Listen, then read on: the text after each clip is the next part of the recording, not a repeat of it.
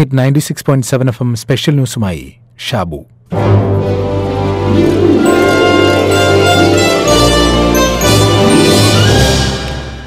ഇത് പറയുമ്പോഴുള്ള ഒരു സന്തോഷ വാർത്ത. കോവിഡിനെ പ്രതിരോധിക്കാനുള്ള ഓക്സ്ഫോർഡ് വാക്സിന്റെ പരീക്ഷണം ഇന്ത്യയിൽ പൂർത്തിയായി എന്നതാണ്. പരീക്ഷണം വിജയമാണോ എന്ന റിപ്പോർട്ട് ഉടൻ പുറത്തുവരും. പൂനെയിലെ സെറം ഇൻസ്റ്റിറ്റ്യൂട്ട് നിയന്ത്രണ അതോറിറ്റിയുടെ അന്തിമ സമിതിക്ക് വേണ്ടി അന്തിമ അനുമതിക്ക് വേണ്ടി കാത്തിരിക്കുകയാണ്.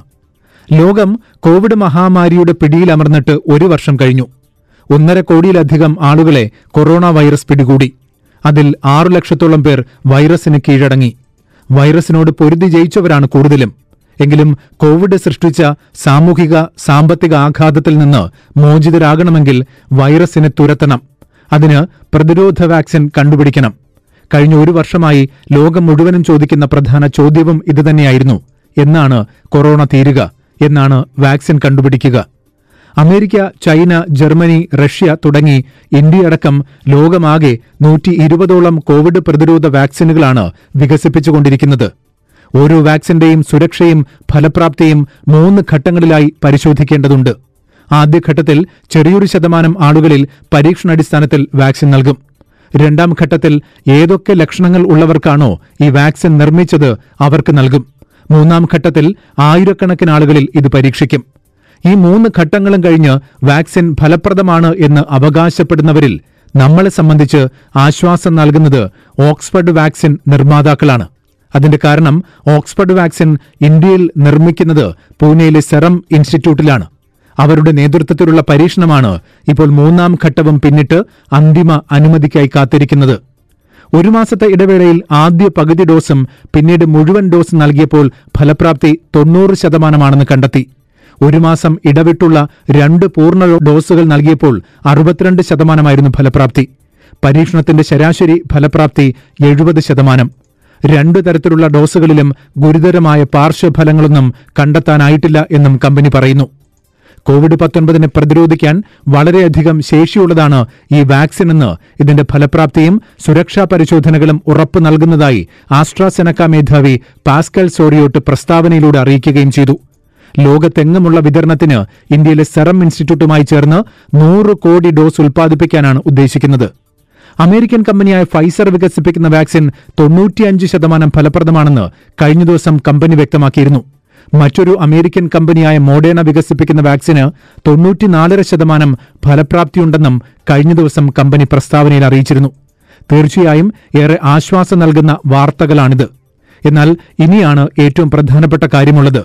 കോവിഡ് ഏതെങ്കിലും ഒരു പ്രദേശത്തെയോ ഏതെങ്കിലും ഒരു പ്രത്യേക ജനവിഭാഗത്തെയോ മാത്രം ബാധിച്ച രോഗമല്ല. ലോകത്തുള്ള മുഴുവൻ ആളുകളെയും ഈ വൈറസ് പിടികൂടി. ഒരിടത്തു നിന്ന് മറ്റൊരിടത്തേക്ക് സഞ്ചരിച്ചവർ രോഗം പകർത്തുകയും ചെയ്തു. അതുകൊണ്ട് ഏതെങ്കിലും ഒരു രാജ്യത്തോ രാജ്യങ്ങളിലോ മാത്രം കോവിഡ് വാക്സിൻ ലഭ്യമാക്കിയതുകൊണ്ട് പ്രയോജനമില്ല എന്നതാണ് യാഥാർത്ഥ്യം. നാം ജീവിക്കുന്ന ഈ ലോകം സമത്വസുന്ദര ഭൂമികയല്ല എന്ന സത്യം നമുക്കൊക്കെ അറിയാം. സമ്പന്ന രാജ്യങ്ങളും ദരിദ്ര രാജ്യങ്ങളും തമ്മിലുള്ള അന്തരവും കൂടിക്കൂടി വരുന്നുണ്ട്. അത് എല്ലാ തലങ്ങളിലും പ്രകടമാണ്. അവയിൽ ഏറ്റവും പ്രധാനമാണ് ആരോഗ്യത്തിന്റെ കാര്യം. ആഗോള ആരോഗ്യരംഗത്തെ അസമത്വം പുതിയ കാര്യവുമല്ല. ലോകാരോഗ്യ സംഘടന തന്നെ തുറന്നു സംബന്ധിച്ചൊരു പ്രധാനപ്പെട്ട കാര്യമുണ്ട്. രണ്ടു കോടിയോളം നവജാത ശിശുക്കളാണ് വാക്സിൻ ലഭ്യതയില്ലാതെ ബുദ്ധിമുട്ടുന്നത് എന്ന്. അതായത് നമ്മുടെയൊക്കെ കുഞ്ഞുങ്ങൾക്ക് ജനിച്ചത് മുതൽ ഓരോ ഘട്ടങ്ങളിലും കൊടുക്കേണ്ട ഓരോരോ വാക്സിനുകളെക്കുറിച്ച് കൃത്യമായി ബോധ്യമുണ്ടാവുകയും അത് കൃത്യമായി ലഭിക്കുകയും ചെയ്യുമ്പോൾ ലോകത്ത് രണ്ടു കോടിയോളം കുഞ്ഞുങ്ങൾക്ക് അതിനുള്ള സൗകര്യമില്ല എന്ന് ലോകാരോഗ്യ സംഘടന തന്നെ പറയുന്നു. രണ്ടായിരത്തി ഒൻപതിലെ സ്വൈൻ ഫ്ലൂ കാലത്ത് ലോകത്തിലെ തൊണ്ണൂറ് ശതമാനം ഫാർമസ്യൂട്ടിക്കൽ ഉൽപ്പന്നങ്ങളും പത്ത് ശതമാനം മാത്രം പോപ്പുലേഷനെ ആശ്രയിച്ചായിരുന്നു സെർവ് ചെയ്തത് എന്ന് ഒരു പഠനം പറയുന്നുണ്ട്. അതായത് ആരോഗ്യരംഗത്തെ ഈ തൊണ്ണൂറ് പത്ത് വിടവുണ്ടല്ലോ. അത് പരിഹരിക്കപ്പെട്ടില്ലെങ്കിൽ കോവിഡ് വാക്സിൻ കൊണ്ടും ഫലമുണ്ടാകില്ല. ഇത് പരിഹരിക്കാനാണ് കോവാക്സ് എന്ന പ്ലാൻ ഇപ്പോൾ നടപ്പാക്കിയിരിക്കുന്നത്.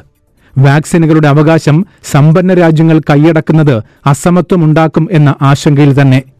ഏഷ്യ തെക്കൻ അമേരിക്ക ആഫ്രിക്ക എന്നീ ഭൂഖണ്ഡങ്ങളിലെ ധനശേഷി കുറഞ്ഞ രാജ്യങ്ങളെ ഇത് ബാധിച്ചേക്കും എന്ന തിരിച്ചറിവിൽ.